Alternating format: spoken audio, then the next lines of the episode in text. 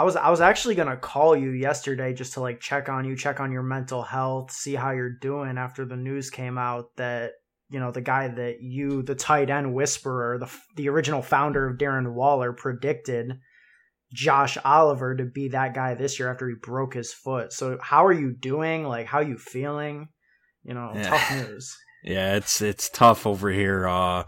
As the listeners know, he was one of my guys for 2020. We talked about him a couple episodes ago. Yeah, just heartbreaking, man. He's going to be out for what, probably 2 or 3 months. Could potentially miss the whole season if there's any complications.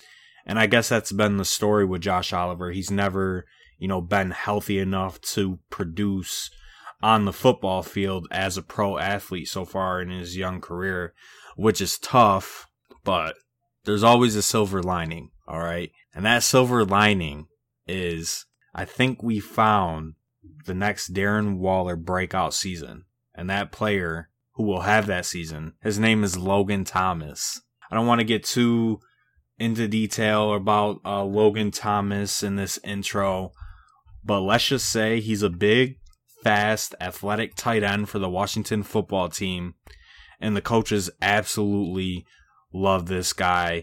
He was the tight end, or the backup tight end for the Lions last season, and then he was on the Bills 2 years before that, and has never really gotten an opportunity to be a team's number one tight end. But the measurables are there. The opportunity is there with Washington, since they really have nobody on that offense besides Terry McLaurin that, you know, will command targets. So I think Logan Thomas has a good shot as an 18th rounder to be a top 24 tight end. I think he'll have a pretty good year. I mean, usually 29-year-olds with 35 career receptions isn't like my vibe per se, but I will concede to you, the tight end whisperer, and I'll trust you here. I will. Yeah, I mean, the 29 years old is obviously concerning, but you also have to dig a little deeper into Logan Thomas and, you know, recognize that he was a quarterback coming out of college, and he tried to be a quarterback in the NFL for 2 years and then ended up switching to tight end. But that's all because, you know, his coaches forced him to be a quarterback in college at Virginia Tech when he was the number one tight end recruit coming out of high school in 2009. Fun fact. Yeah, he ranked higher than guys like Zach Ertz and Tyler Eifert in that class of 2009. Crazy, right? Mm. So he never has really had a chance to play his natural position.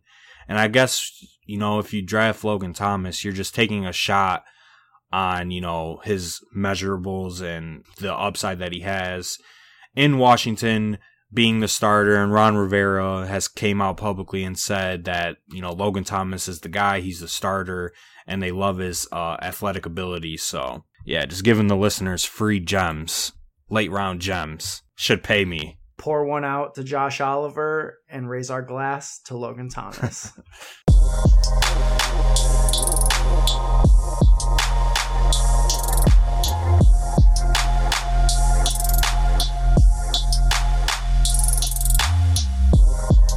What's going on, everybody? Welcome to another episode of the DFS Dose Podcast, your fix of daily fantasy sports information, strategy, and analysis. I'm your host, Ben Hauver. As always, I'm going to be joined by Joey Carrion, and on today's show, we're going to be recapping our recent experience on Underdog Fantasy. Joey and I have done drafts and reviewed our experiences for just about every best ball platform out there this offseason, and we finally got around to looking at Underdog participating in a tournament draft, and we're going to give our thoughts on their platform and review the teams. But before we do that, Joey, can you tell the people how they can support the podcast? As always, you could support the podcast by following us on our social medias, which is at the DFS Dose on Twitter and Instagram. And then obviously you can help support the podcast by subscribing on iTunes or Spotify, or even following on SoundCloud or Podcast Addict. The podcast gets uploaded to basically pretty much every podcast hosting website that there is. So you can find us on all those at the DFS Dose.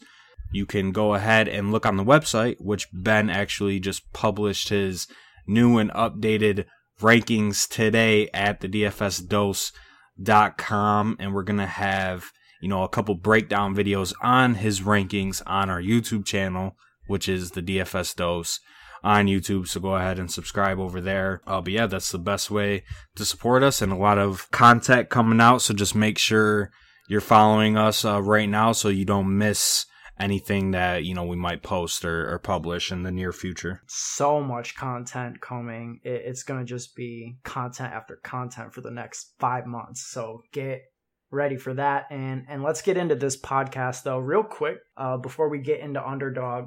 Have you caught either of the first two episodes of this new season of Hard Knocks, the HBO docuseries covering the Chargers and Rams this season? No, I'm not an avid Hard Knocks watcher, so I can say I haven't. All right, that's fair. I'll just talk to the listeners who have seen it then. You know, I mean, first of all, I'm kind of on the same page as you. Like, I think for the most part, Hard Knocks is pretty boring. It's very repetitive. Like, once you've seen one season of Hard Knocks, you've seen every season. Like, it's always the same storyline, same format, stuff like that. But this year, I think, like, I just have to say, just watch this. If you're a football fan, you know, it's so different getting to, like, read about how the NFL is, like, handling COVID versus, like, getting an inside, in-depth look at how two separate teams are handling it. It's really just amazing TV if you're an NFL fan and you're, like, interested in like, current events. But I just wanted to bring up the one thing. Chargers head coach Anthony Lynn did. He had to cut this tight end. He's, like, the fifth-string tight end for the Chargers, or he was, Andrew Valere. And Valere comes into his office, like, all charged up. He's like, yo, you got to be fucking kidding me. And Anthony Lynn's just staring there like super surprised, like, yo, what's going on? Like, I'm sorry, I have to cut you. And then afterwards it shows him and the GM of the Chargers talking. And he's like, look, I liked his energy and all, but like, you're not Antonio Gates, my guy. Like, you got to go. It was just so savage. And just, that's the kind of great stuff that Hard Knocks can give you at times. And I just wanted to shout that out. I was watching it last night. Thought it was really good. But, yeah, definitely would recommend watching this season if you're ever going to watch a season of Hard Knocks. Really unique stuff. Might have to give it a try now that you said that. Absolutely worth watching. But let's transition here and get to the main course of this show, Underdog Fantasy. Over the past couple episodes of the podcast, over the last 2 months, really, we've done best ball drafts and tournament drafts on every platform. And now we've given Underdog a chance, and I've got to say I'm pretty impressed with the platform as a whole. Joey, do you want to talk about your experience? Maybe before we get into the teams and the draft, you could just talk about the UI and how you your initial reactions to using the platform. Yeah, so I think Underdog did a really good job with the interface of their website. The lobby is really clean and easily accessible with the tournaments right on top for their large field GPPs. And then they have their other best ball contests right below it.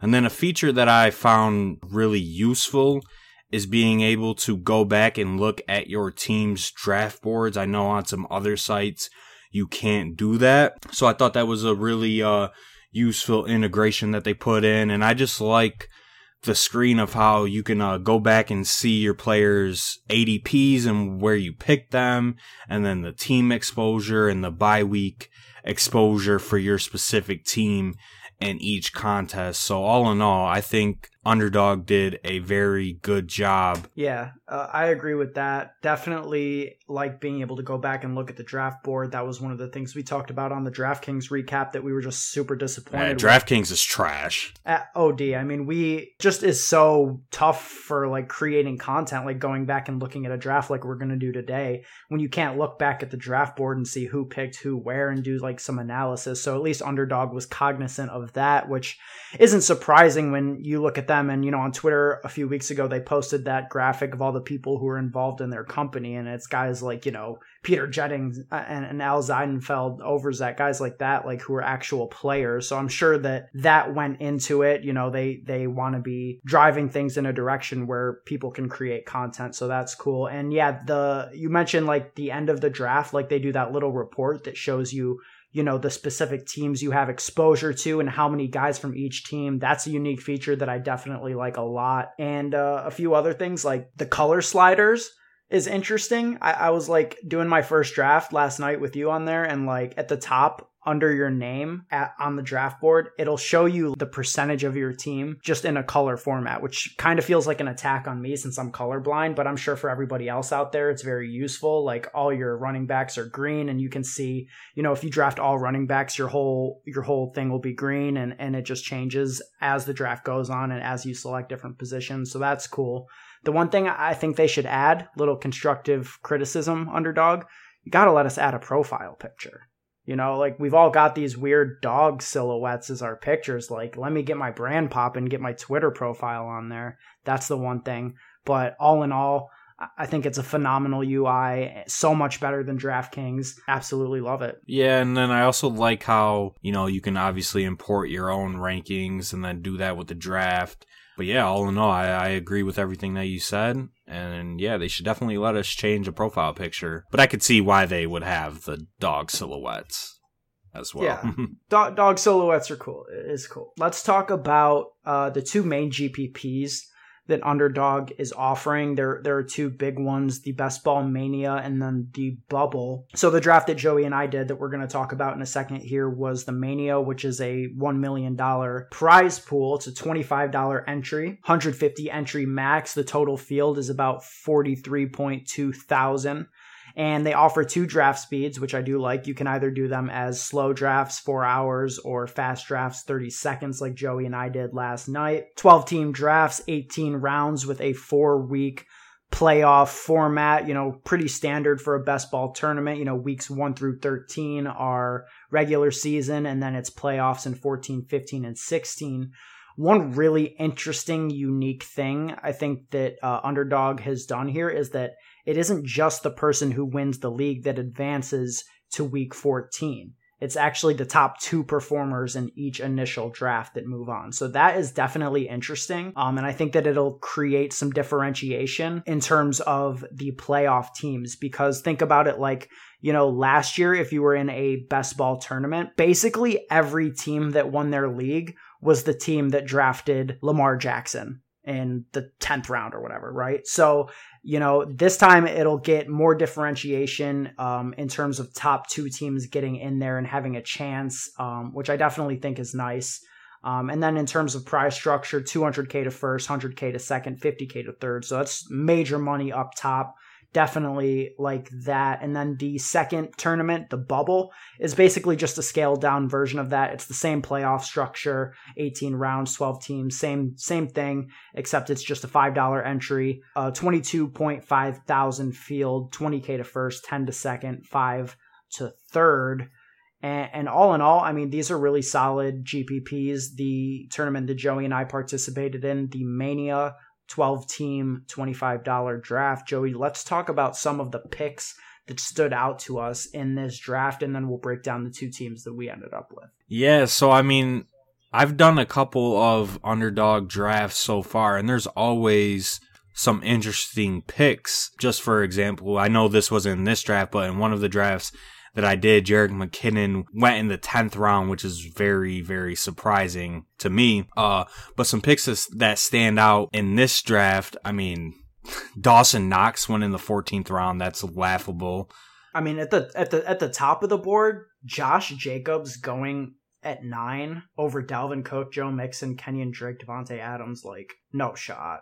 What is people's obsession with Josh Jacobs? Yes, Underdog is 0.5 PPR. I will say that. So it's a little more justifiable, I guess. But I'm not drafting Josh Jacobs in the first two rounds, period. Especially not ahead of guys like Dalvin Cook, Joe Mixon, and in half-point PPR, Nick Chubb should be going ahead of him as well. From what I've seen, you know, on Twitter and in the fantasy community, people love them some Josh Jacobs. I mean, I don't see the obsession with him. I think he's a good running back, but he provides no reception upside. I guess that's mitigated with the half PPR, like you said. But yeah, I can't see him going above guys like Dalvin Cook, Joe Mixon, Kenyon Drake, even Aaron Jones, Austin Eckler. I just don't see that. I think that's just a terrible pick. And then Leonard Fournette ended up being drafted in the end of the 3rd round. I think that's a good pick. I think you drafted Jonathan Taylor a little above ADP. That was surprising. I think that is one of the more surprising picks in the 3rd round. And you took him above Chris Carson, James Conner, Le'Veon, even Todd Gurley, which I know you've been drafting him. But yeah, explain that. 3.4, Jonathan Taylor. Yeah, I mean, well, I have him ranked ahead of Carson, Bell, and even Fournette. So I would definitely have no qualms with that. I think I actually have Gurley ranked ahead of Jonathan Taylor right now, but I just wanted to get a little bit different and, you know, gunning for first in this thing. I don't really look at ADP as like a shackle, you know, like I'm going to break that occasionally and try and get a little weird and get unique. And I think that's important in large field GPPs like this. And Taylor has a ton of upside. Perhaps I was just feeling like I've been somewhat off Taylor for the majority of the offseason, and I wanted to get some exposure. I've been seeing all the hype on Twitter about how explosive he's looking. And, you know, as my running back two behind Zeke, you know, I was a big fan of it. I definitely was hoping that some of the receivers that went after him, Amari, Juju, Odell, AJ Brown, Allen Robinson, you know, Robert Woods, Calvin Ridley, like I just thought that I could get one of those guys to come back to me, and they all went before I picked again in the fourth round. So I ended up having to settle for Terry McLaurin as my wide receiver one, which I don't hate. Perhaps I should have gone wide receiver there to get a wide receiver one, but, you know, you got to take risks in these things. And with half point PPR especially, I like Jonathan Taylor as a third round pick. Yeah, I like Jonathan Taylor too. And I think if Marlon Mack gets injured, he immediately catapults himself into as a top five fantasy running back. But even with Marlon Mack, I still think he is a solid pick. And then in terms of me, I did something I never do. I drafted Lamar Jackson in the third round. So I went QB high, first quarterback off the board. I took him, Lamar Jackson, the reigning NFL MVP. And then I got Mark Andrews in the fourth round to complete the Ravens stack. And, you know, I think that's one of the best stacks this season, Lamar to Mark Andrews, especially if Mark Andrews can improve on his 41% snap share, which is absolutely pathetic. I like Mark Andrews in this format. I'm not sure if I'm on team Mark Andrews over Zach Ertz at this point, considering so much of his fantasy production, I should say, came from the touchdowns he scored opposed to the receptions. And it's a low volume, you know, passing offense as it is. But, you know, if we expect those passing numbers to come up in general for the Ravens and we expect Andrews to see more playing time like we do, I do think that he is still, you know, in shape to put a phenomenal season up. So I definitely don't hate that. And when you draft Lamar Jackson, then it's an even better pick in the fourth round. Yeah, I would rank Zach Ertz above Andrews in full PPR formats, but in half PPR, I would put Mark Andrews above Zach Ertz, especially with Mark Andrews' touchdown upside in that offense. He's really the only big-bodied pass catcher that Lamar Jackson has, and he's easily their best red zone threat where Lamar loves to target him. So I think Mark Andrews over Zach Ertz on Underdog Fantasy. He was the only big body. I don't know if you've seen those pictures of Hollywood Brown getting jacked up, like put on like 25 pounds or something since his playing weight last season. So we'll see how that goes. Definitely on that 4-5 turn right after you took Mark Andrews, you fully sniped me with Cooper Kupp. I was very, very much hoping that he would make it back to me there. Had to settle for DJ Chark there in the fifth round. Why don't we just talk about our two teams in totality since we're already here? Do you want to read off your team for the people? Yeah, so I drafted from the 2 spot, and I will say Underdog has been blessing with these early picks for me. I haven't had a pick worse than the 4th pick in the drafts that I've done so far. Had the 101 in my first ever Underdog draft, so shout out to Underdog Fantasy for hooking me up. But yeah, I had the 2 pick in this draft. So obviously I ended up with Saquon, and then I ended up getting DeAndre Hopkins at the end of the 2nd round, which is always a great pick in my opinion. And then like I just talked about, I got Lamar Jackson and Mark Andrews in the following rounds after that. Then I went 3 straight wide receivers to fill out my wide receiver core with Cooper Kupp, Brandon Cooks, and Darius Slayton, all guys that me and Ben are high on this year. And then I ended up taking my tight end 2 and Tyler Higbee. And then I went 3 straight running backs, so kind of a 0 running back strategy with Zach Moss, Alexander Mattison, and Damian Harris. And then I ended up taking some shots on some younger receivers, as in Preston Williams, Justin Jefferson, and Denzel Mims. And then I completed my roster by taking Bryce Love, somebody who I'm high on now that Darius Guice is gone, Russell Gage, Phillip Rivers, who we've been high on this entire offseason.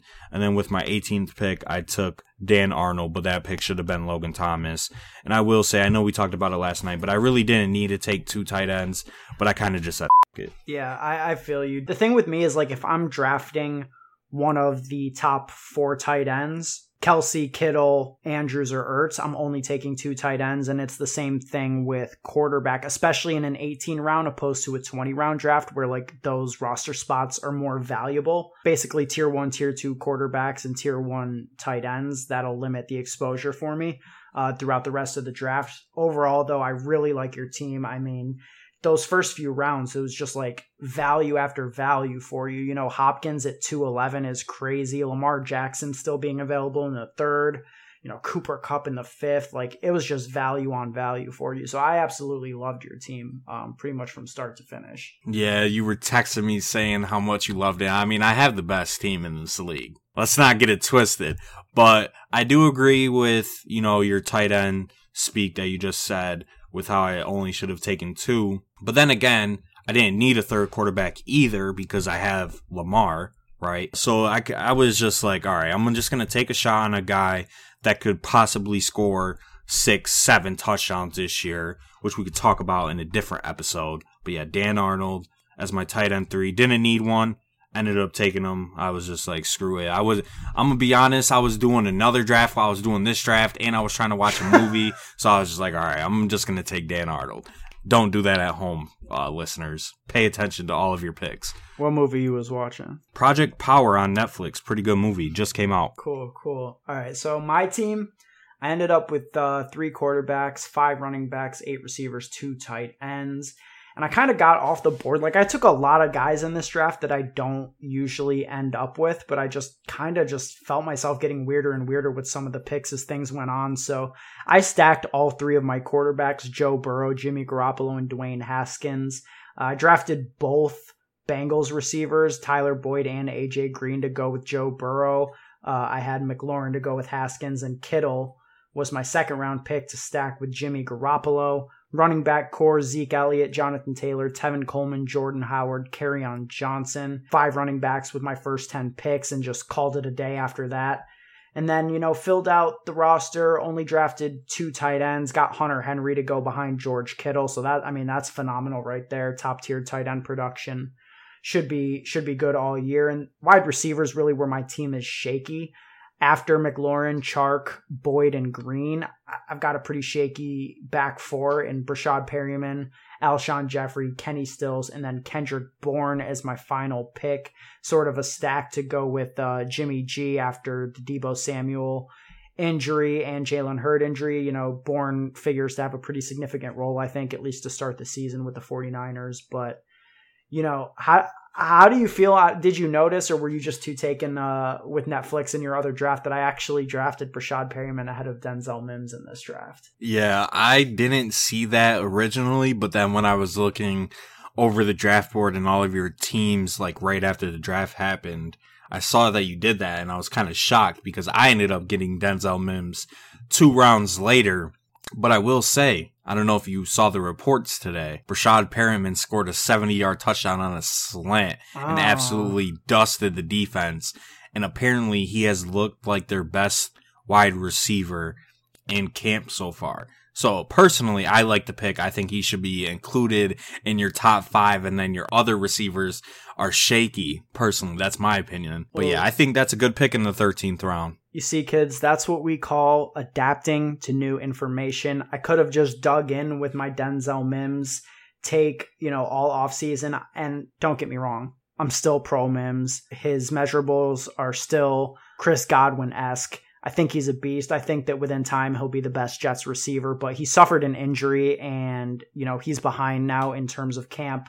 All the reports are that Perryman's been great. And, you know, just with these rookies missing time for injury in this offseason in particular, I think it's just going to set them back in such a serious way that, you know, I have officially moved Perryman up in terms of my best ball rankings as the first, well, not the first, actually, Crowder's the first, but as the the, you know, late round value Jets wide receiver to target. So I am now on team Perryman over Mims right now. Yeah, I mean, I think that's definitely the smart, you know, knowledgeable play. Before we get out of here, I did have a couple more sort of general takes from this draft, a couple of picks that we didn't mention at the top that I wanted to bring up.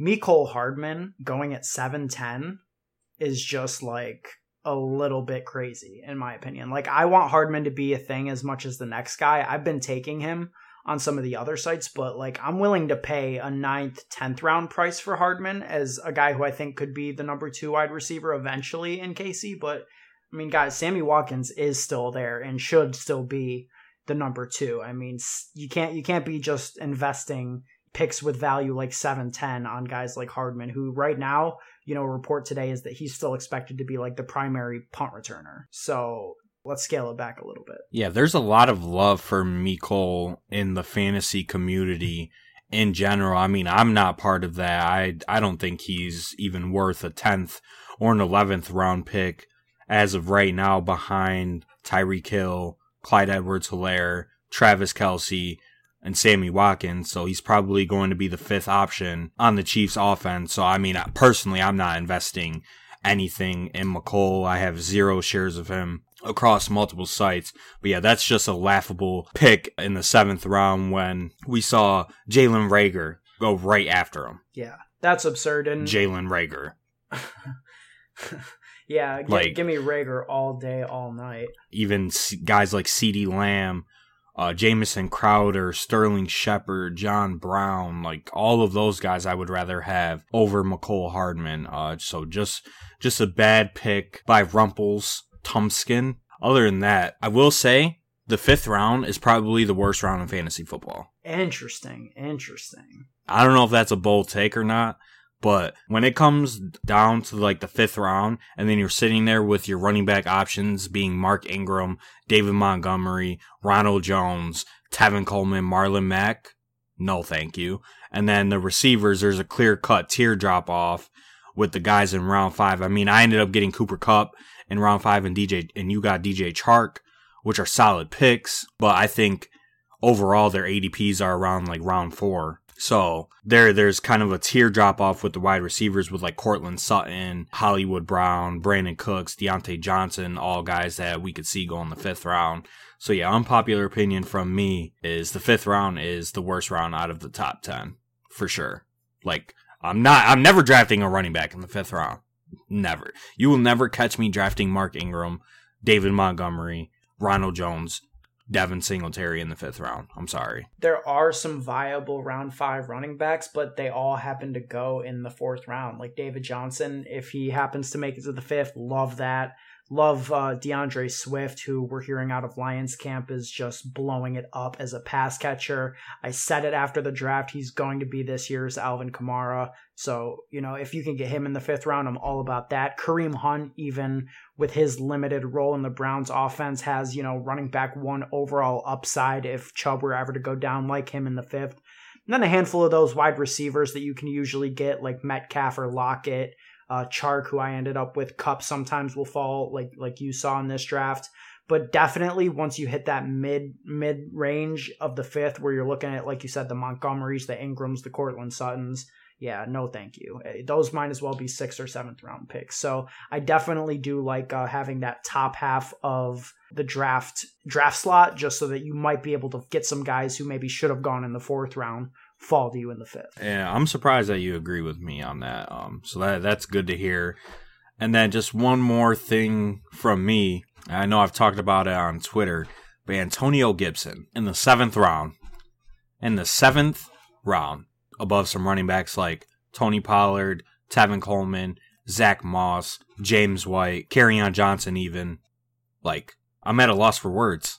I don't know what to say. You don't think he's going to be Ron Rivera's new Christian McCaffrey? No. Antonio Gibson in the 7th round is laughable. I'm sorry. You will never catch me drafting Antonio Gibson in the 7th round. A player who came out of college with 70 career touches. A player that is transitioning from wide receiver to running back. And like I mentioned before, in one of the worst off seasons for rookies. with some already established running backs in Washington. I know his profile is good. I know he's an electric player when he gets an opportunity. I just can't see him panning out as a viable fantasy asset in 2020. Like, I tweeted this, but I'd rather draft Bryce Love, which I did in the 16th round, at the end of the 16th round, actually, than Antonio Gibson in the 7th round. Like, at least I know Bryce Love is capable of being an explosive rusher. He rushed for over 2,000 yards in one season at Stanford. He was a top 3 Heisman finisher before he tore his ACL at Stanford. He was Christian McCaffrey's running back mate at Stanford. Just give me all the Bryce Love. I'm sorry. You know, I'm with you, especially now if Antonio Gibson is going to be like a fringe 7th, 8th round pick, that Bryce Love is definitely the guy to target. I liked Gibson when he was going in like the 13th, 14th round when Geis was still a factor. Definitely not taking him that high. You're just drafting him at his ceiling, I think, or maybe even a little bit above it for this year. So definitely going to be a hard fade, although I will say it's interesting to hear somebody like you who, you know, constantly calls me a donkey for bringing up career stats, talk about how many, you know, snaps he took at running back or whatever, as if that's, you know, indicative of the situation he's going into. I just think that's funny, you know, considering, the arguments we've had about it. No, you're right. Him transitioning to a running back from wide receiver, the position he played at Memphis, is more of a factor than anything. And yeah, I brought up his career stats, but when you're a player who's only had 30 rushing attempts in their college career at the running back position, and then you're going to try and become a full-time running back in the NFL, no shot. Absolutely no shot. Like if you draft him in the 7th round, you're a donkey. I'm sorry. You're just a donkey. Like, I want you in every single one of my drafts. All right. You heard that, RKFD9383. Kind of sounds like a robot, but might be a real person. We'll be on Underdog all offseason. We'll see you there. So I guess the final thing I wanted to bring up, and we can get out of here in a second, but I did want to just talk about stacking and what I noticed in terms of the teams that did or didn't stack in this thing. You know, we've talked about stacking in just about every best ball show we have. It's a clear way to get an edge in these tournaments, especially when not every team is doing it. And, you know, I found some interesting stuff looking over this draft board in terms of who was and who wasn't stacking. So 30 quarterbacks got drafted. 13 of those quarterbacks, about 43%, did not get stacked. And then some of the ones that did get stacked were just, you know, egregious stacks. Like, the only player that the Brady drafter stacked him with was OJ Howard. The only guy that the Mahomes drafter stacked him with was Byron Pringle, Joey. Not Travis Kelce or Mecole Hardman or any of these guys, but Byron Pringle. Wait. Byron Pringle is getting drafted? Yeah. You tell me there's not an edge in fantasy, I show you this dude's team. That's what I'm saying. But not even that. Like, maybe this is just me, and maybe I'm closing in on 200 best ball drafts. So, like, if I'm drafting one of the top 6 or 7 quarterbacks, I'm only doing it if I'm pairing them with one of the wide receivers. So, for example, the guy who drafted Deshaun Watson didn't have Fuller or Cooks. The guy who drafted Wilson didn't have Lockett or Metcalf. The guy who drafted Allen didn't have Diggs or John Brown. The guy who drafted Kyler didn't have Hopkins. It's like, what are you doing? Like, I understand that these quarterbacks are valuable, but you should be correlating your rosters in the sense that, okay, if Kyler Murray is going to have a league-winning season, a season that this $25 investment can turn into $200K by beating 43,000 other people in a fantasy tournament, well, yeah, you know, it stands to reason that Hopkins is going to have a good season too. And just, I'm not going to be investing in high-priced quarterbacks if I don't have, you know, other fantasy assets that are attached to them. Like, I could have taken Dak Prescott in the 6th round or whatever it was. I was looking at him there, but my first 2 wide receivers were Terry McLaurin and DJ Chark. So that set me up perfectly to target specific quarterbacks later. And that's just kind of like a subconscious thing, like a thought process that I have in these drafts. Like, yeah, maybe Dak Prescott had more upside than AJ Green, who I picked in that spot instead. But it goes into correlating your lineups and, you know, realizing that every draft you're doing, if this is a draft that is going to be successful, this is how I should be drafting it. So I don't know. I just think that that's just a lesson that some people should learn and try and incorporate into their future drafts. Yeah, you heard it here first, listeners. Take Ben's advice, okay? Stack your teams, correlate your teams, and like Ben said, you know, draft picks ahead. Like you drafted Tyler Boyd and AJ Green, and then you know, had it in the back of your mind, like, I'm getting Joe Burrow. You want to be doing that in every single one of your drafts. So if there's anything to take away from this podcast, listen to Ben. He's right. Correlate your teams, stack your teams, and sail to the money. Appreciate that, bro. And that's a fact. Sail to the money, and that's what we're going to be doing all throughout this coming NFL season. Make sure you stay tuned. We got a ton of episodes coming up. We're going to be doing some bonus episodes, doing some YouTube content. Got a lot of stuff coming on this channel, so make sure you subscribe. Like Joey said at the top of the show, we're available on every podcast platform, YouTube, Instagram, Twitter, everywhere. Just search the DFS Dose. We got that name on lock. We're gonna come up if you search us. We there. We're everywhere. On lock. We're there. You already know. So the DFSDose.com, and you can follow us on Twitter. I'm at Ben Hauver, BenHauver. Joey, tell them where they can find you. You can find me on Twitter at Joey Carrion DFS. All right, guys, and we will be back next week with some YouTube content coming before that. Stay tuned.